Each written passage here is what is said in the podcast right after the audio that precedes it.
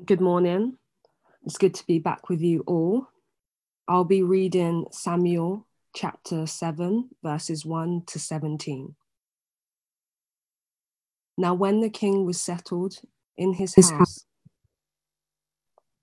and the Lord had given him rest from all his enemies around him, the king said to the prophet Nathan, See now, I am living in a house of cedar, but the ark of God stays in a tent.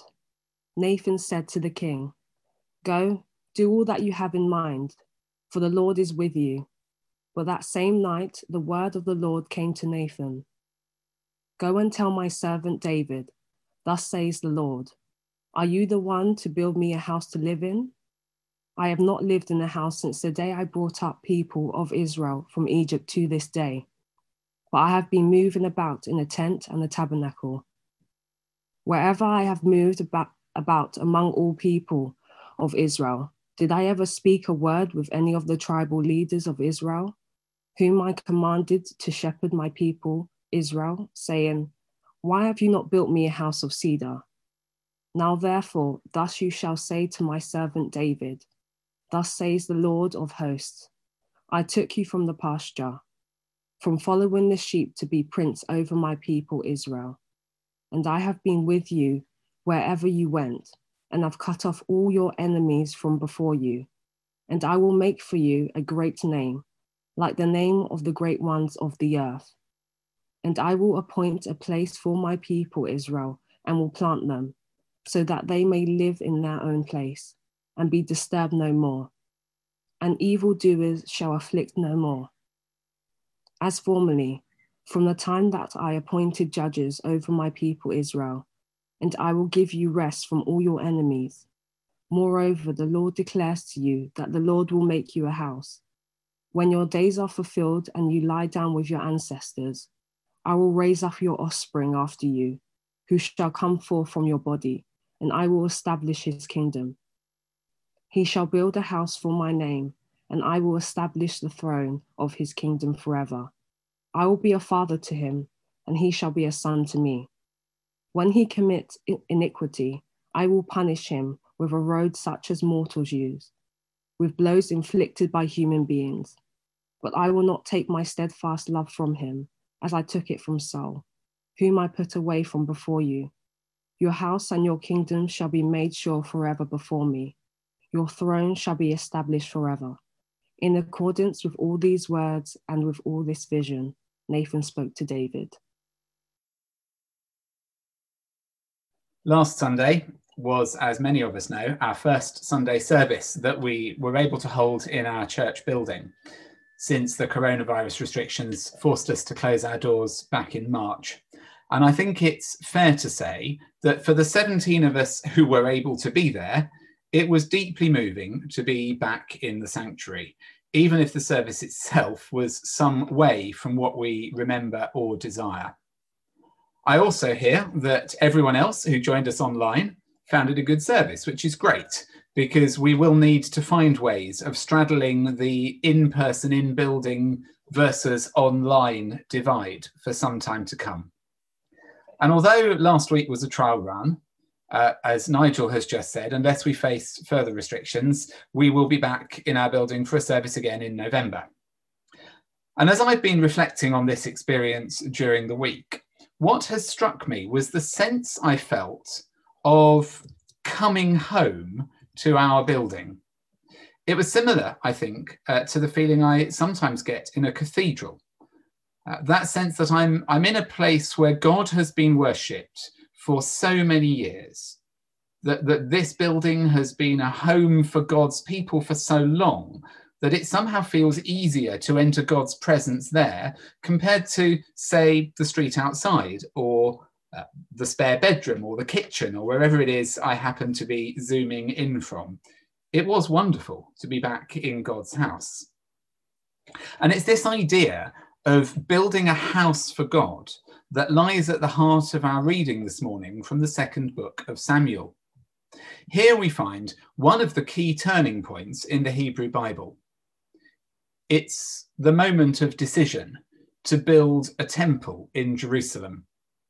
In the end, of course, it isn't David who actually builds God's house, it's his son Solomon who constructs the first great temple in fulfillment of his father's dream. But Solomon's project is simply the fulfillment of the dream we find articulated here by David, who says to the prophet Nathan, See now, I am living in a house of cedar, but the ark of God stays in a tent. And in this one sentence, the whole history of religion shifts. If we think back on the story so far, we can trace an evolution in the way the Israelites thought about their God. And our journey through the narrative lectionary has been taking us on this journey. So, the original revelation of God to Abraham was a moment of startling insight into the nature of God. Up until Abraham, each nation, each tribe, each household had their own gods. There were thousands of them, the god of the river who gave fish to eat, the god of the fields who gave grain to grow, the god of the sky who causes rain and sun, the god of my tribe who helps me fight against your tribe, the god of my house who I pray to every night for safety and for good sleep, and so on and so on and so on. And to Abraham, God says that there is only one God, and that God is the Lord of the whole earth. So Abraham's calling for him and his descendants is to become the people who enter into a relationship with the one true God, in order that all the earth might be blessed through their witness to this new truth. Well, fast forward through Abraham, Isaac, Jacob, and Joseph to God's people in slavery in Egypt. And here we come to the next milestone, which is the story of Moses and the Exodus through Moses, God leads his people out of slavery and into the wilderness on their way to the promised land. Forget for a minute the discussions about whether all this happened historically, because it almost certainly didn't. But that's not the point. The story of Moses and the Exodus gives us a story of how God works in human history. It reveals God as the liberator of the oppressed, as the enemy of empires. And the image of the people of God wandering in the wilderness is a timeless example of God's people in every age, with each generation making its own pilgrimage from slavery to promised land. Anyway, as they wander, as, as we wander, the message is clear God travels with us because God is the Lord of all the earth. But then we get to Mount Sinai and the Ten Commandments. And things start to change gear again because the people start to seek certainty and stability. The big problem, you see, with a big God is that we have very small lives. And we want to know what we should do and how we should live day to day. So God gives the Israelites the Ten Commandments to guide them in their wandering, to help them live well as the people of God's covenant as they make their pilgrimage through the wilderness. Except, of course, it isn't all that long before the Ten Commandments become thousands of commandments. And you only have to read through the books of Leviticus and Deuteronomy to see how, once you start down the path of asking God for a rule book, things get very complicated very quickly. And so the process of tying God down continues. And the God of the whole earth becomes incrementally that bit smaller, that bit more parochial, that bit more controllable. And by the time we get to David, God, the God of the whole earth, is now the God of Israel, who fights for them against other nations, who defends their borders and asks of them obedience and faithfulness. And so, for David, king of Israel, the next logical step is to build God a house. There's a clever bit of wordplay here because David says that he wants to build a house of God, by which he means a temple. And God says in return that he will build a house of David, by which he means a dynasty. And so through this, God gets a bit smaller again becoming now not even the God of Israel, but the God of the southern tribes of Israel, as expressed through the temple in Jerusalem, and the God of David's descendants, as they rule in Jerusalem. I told you this was a significant moment in the history of world religions.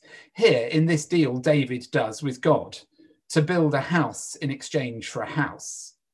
The great God of all the earth, glimpsed by Abraham, becomes a localized deity focused primarily on one city and one family.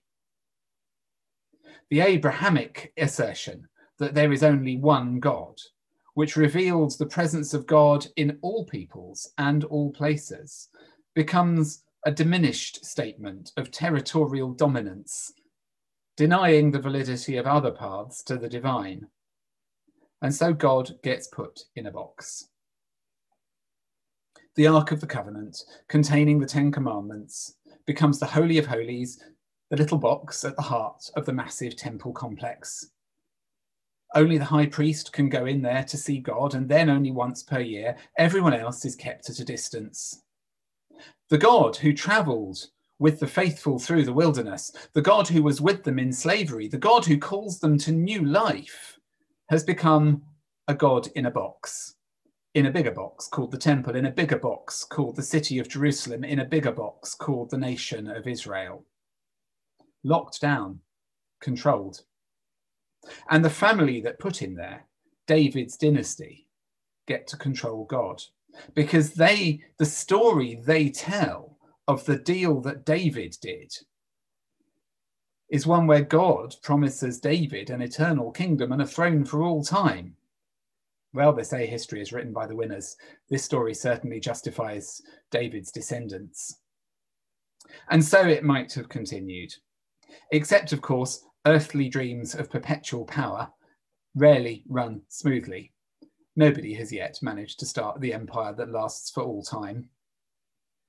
After all, has God, as God has already shown in Egypt, God is against all empires and it turns out that this includes those empires that have been established in God's own divine name. God will not stay in a box forever. Eventually, the temple is destroyed by the Babylonians, and the Davidic monarchy, the Lion of David, loses its grip on power. At which point, the promises of God to David in this story go through a process of reinterpretation, and they become the hope for a future Messiah, one who will re establish the kingdom of David, restore the power of Israel that other nations have taken away. Which is why, when Luke tells the story of Gabriel's appearance to Mary, he quotes from this text to help his readers understand something profound about Jesus as the revelation of God's action in human history. I'm just going to read from Luke chapter 1, verses 28 and then 30 to 33. You know it well. And Gabriel came to Mary and said, Greetings, favored one, the Lord is with you. The angel said to her, Do not be afraid, Mary, for you have found favor with God. And now you will conceive in your womb and bear a son, and you will name him Jesus. He will be great, and will be called the Son of the Most High. And the Lord God will give to him the throne of his ancestor David. And he will reign over the house of Jacob forever, and of his kingdom there will be no end. It's a direct quote from 2 Samuel chapter 7. All the messianic hopes of David's kingdom, of a kingdom given to David and his descendants that will last forever, all of these are put onto Jesus at his incarnation. And then Jesus spends the rest of his life subverting them. Jesus may be, within the Christian tradition, the fulfillment of messianic hope. But it's a very different form of messiahship to the one that people were expecting. Jesus consistently refuses to raise an army. He turns away from those who would enact a political revolution in his name. He resists the title Son of David. Whenever anybody else tries to put it on him, Jesus always bites back, calling himself simply the Son of Man. Jesus refuses to seek a palace, instead, claiming that the Son of Man has nowhere to lay his head. He never marries, he has no children. The God revealed in Jesus doesn't want a house, either in terms of a building or a dynasty. Instead, Jesus constantly takes people back to Abraham's original vision of God as the universal Lord of all creation, confounding those who would use him to rebuild David's lost lineage of power. Jesus will not put God in a box. So, my question for us this morning is this What boxes do we put God in? Do we try and build temples for our God? Why is our worship space with its pews and its stained glass windows called the sanctuary? That's a temple word. Why was I moved to tears last Sunday when we worshipped there? Why does this matter so much to me? Do we seek to constrain God to certain worship styles or favoured theologies? Is God the God of us and our people, but not the God of them and their people? Do we seek to constrain God's action in our own lives, seeking settled status within ourselves instead of embracing a life of wilderness pilgrimage? If so, then we do need to be aware because God will not be constrained and neither will God live in a box. God is the God of the whole earth. And through Jesus and by the Spirit of Christ, we are called to a vision of God that is bigger and more universal and more loving than we can ever conceive. The eternal kingdom that enfolds and embraces us all is no earthly kingdom. It is the kingdom of God, and we build other empires at our peril. Thank you, Simon. We will now have a, a moment of reflection. Um, think about um, the message from the sermonette. And at the end of that, we will um, have a panel discussion. Feel free to um, post messages in the chat function or on Facebook Live. Um, may I ask the panelists to um, unmute themselves and turn on their videos?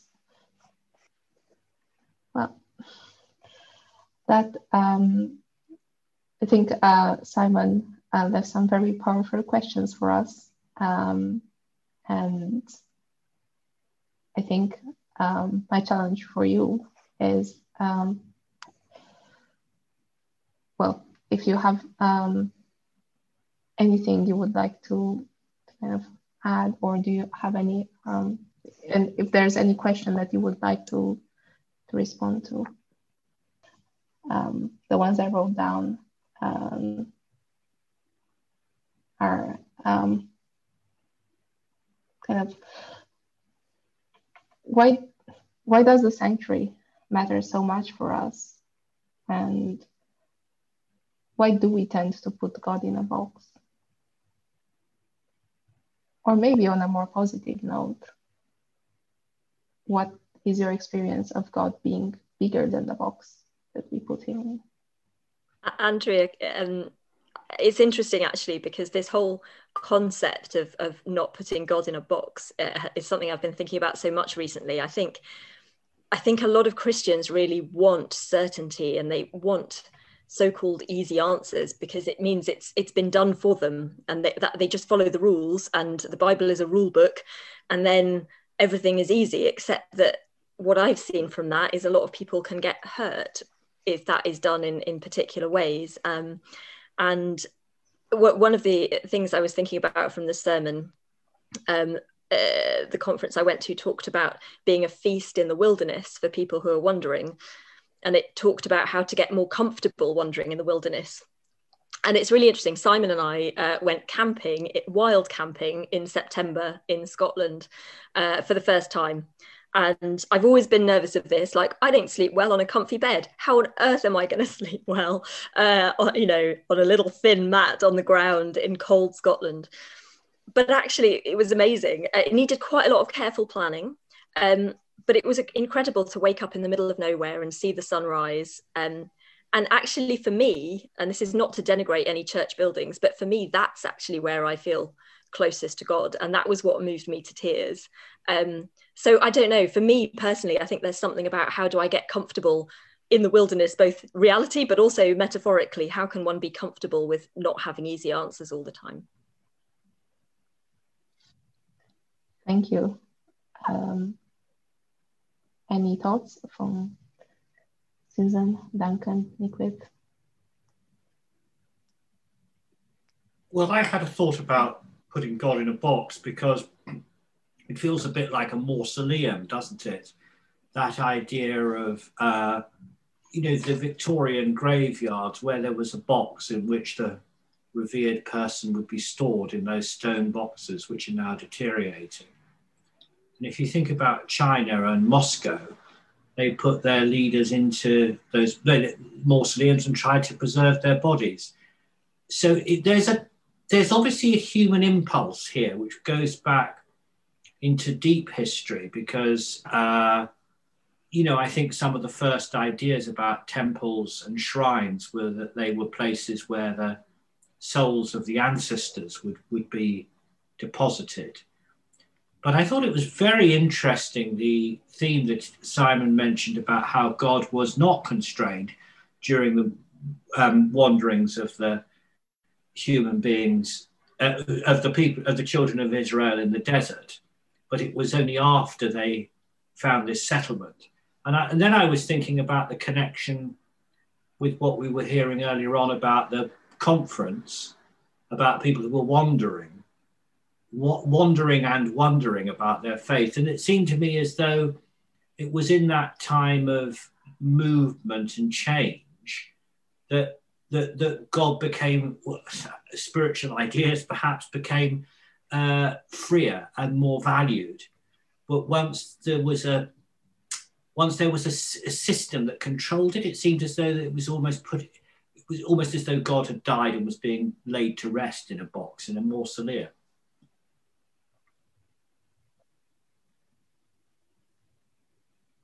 Yeah, it's uh, it's interesting uh, one of the things we talked uh, in past weeks was about how God can reveal himself in in times of well pain and um, uh, whenever um, Christians are persecuted sometimes. Um, there are a lot of comments coming in from the chat. Um, so I was thinking of reading some of them. Uh, and Susan or Naquith, if you would like to add anything, please uh, let me know. Uh, yeah, so trying to keep up with the messages from the chat.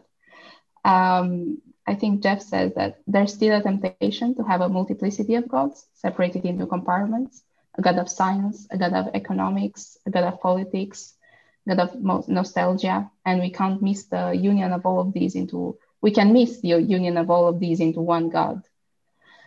Um, I'm gonna, I'm gonna skip forward, Jeff. I'm, I'm sorry. um, just trying to get a glimpse of everything people said. Um, Nigel says, as I think about how the access to God was controlled in the temple, where only the priest could go in and only once a year, I'm reminded that people still try to control access to God. The Pharisees in Jesus' day had rules about who was and who wasn't included. Do we today have rules even in Bloomsbury? Do we feel threatened when those who are excluded want to come in?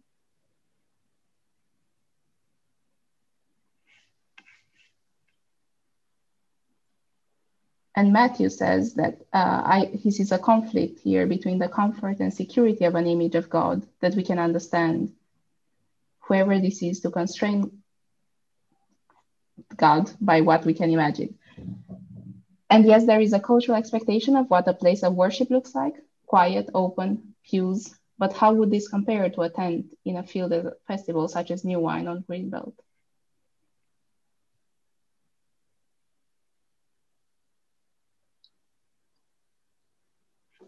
I really like Liz's comment. And I think like I think it's very easy for us to sort of talk about other people putting boxes around God and like, oh, I had this bad experience. you know, with such like this type of church, he did this. And like, you know, while it's important to recognize that hurt, I think that those people, like, you know, I, I truly believe those are good people who are just doing their best and they're trapped in the box themselves. And that's what's affecting things. And I think, like, maybe we can use that to, like, shift our narrative of, like, you know, fundamentally, people are good people who can cause hurt because we're all capable of causing hurt. And I think sometimes, like, our box is, I guess that becomes our box that we put God in, of like, oh, you know, we're the right ones, everyone else is causing harm. So, you know, we're right and they're wrong. And it, it becomes just tribalistic again. Like, you know, we're the liberal Christians, they're the conservative Christians but I, I think they're still good people. I don't know, maybe that's just me, but I, I do think we can do that. We all have it wrong in some ways as well as right, you know, and uh, realizing that is probably one of the biggest things, I think. Yeah. Um, like every day, I feel like I'm going through different boxes. Recently, I've been um, delving into strength and hope and um, just help. Um, I just think it depends what you're going through in life. And um, I do find that for me, I am always asking for something um, because I feel like I can truly be my myself with God and not be ashamed or um, scared or anything because God, um, God, God just, you know, doesn't judge or um I can yeah I can just be my authentic self with God. So I, I just feel like every day I'm just in different boxes with with God and I think Fifi had a very had a good response to this uh, and she says we can only take one slice of God but she is the whole pizza uh, I think we put God in a box because we can't fathom how big and awesome she really is. It's easier if it's in small bites, but Jesus didn't care for easy. Yeah, and I, and I think one of the other themes coming out of this, uh, which I've been thinking about recently, is about wholeness uh, in oneself. And um, I think sometimes we put God in a box by coming to church on a Sunday or doing our religious things and doing our good things, and then there's all the other stuff we do in life, and we may or may not, you know, think about God in those contexts, like at work or or, or other things. And and yet really we know deep down that God knows and is interested in all of it. And uh, like uh, like we were just talking about being our whole selves, what does that mean? And I found I wasn't like being my whole self at work because it didn't work didn't want that. So I've now gone gone and found a place where I think they do want what I truly am, and that makes it a lot easier. So and it's so easy to sort of lose it. Like, you know, I I started wearing a cross necklace because I wanted something to sort of remind me that I guess God was in everything. That like if I noticed it was there, then it would just be a reminder throughout the day. But actually, like that stopped working after a while. Like I that doesn't happen anymore. It's sort of like I don't. It's just something that I'm used to being there, and I'm like, oh, it's there, and maybe I'll fiddle with it, and I'll, I maybe still like use it as a visible symbol of who I am. But I I don't.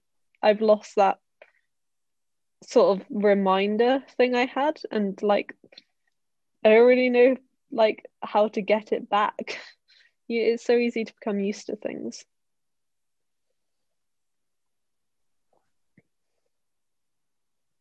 Indeed. Um, I think many people in the chat have, uh, there are so many comments, and um, sorry, I won't be able to go through them all. Um, but it's um, I think it's good to be part of a congregation congregation where we can we can challenge these um, we can challenge old ideas new ideas and well switch the boxes and sometimes accept that we all have our own box in a way. Thank you andrea Let's pray. God, we give you praise that nothing we can say or think constrains you. You exist outside the boxes which limit our capacity to conceptualize you. We have no words to fully express what you are or what you mean to us. Our conversations about you have only left us with more surprises and further puzzles. Thank you that despite these contradictions, we can still rely upon your power, especially at times when we ourselves are weak. Recognizing that freedom comes as we let go of mental constraints, we acknowledge that our thinking often gets us into trouble. We know that all too often our entrenched patterns of thought lead to behavior which creates problematic situations for ourselves, for the people around us, and for our society. Forgive us and help us to think better and live better. We thank you that our lives can flourish outside the situations and places which we're used to. We thank you for the many expressions of love and connection that continue through lockdown at tier one, tier two, and even tier three. Thank you for the relationships which have deepened through Zoom, FaceTime, webinars, and spending more time together with those we love. Thank you for the extra opportunity to reflect. But Lord, we know that there are many people who feel boxed in, trapped, isolated, or frustrated. We have many reasons to be anxious, particularly as the world's economic and political problems deepen. For those times when we're afraid or confused, we pray for a greater sense of your presence. We pray for people who are exhausted, sad, or losing hope. We pray for people who are grieving losses. We thank you for the life of Fred Mardell, who's passed away after many years as a member of this church, and we pray for his wife, Iris. Thank you for all that Fred contributed and the inspiration that we can take from his generation. We pray for all the community projects which we're currently supporting, especially the training that Citizens UK is offering to people who want to become mental health champions. We thank you for the Evolving Faith project and the hope that it brings.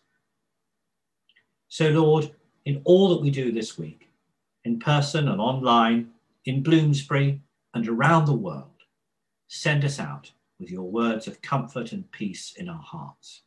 In Jesus' name. Amen.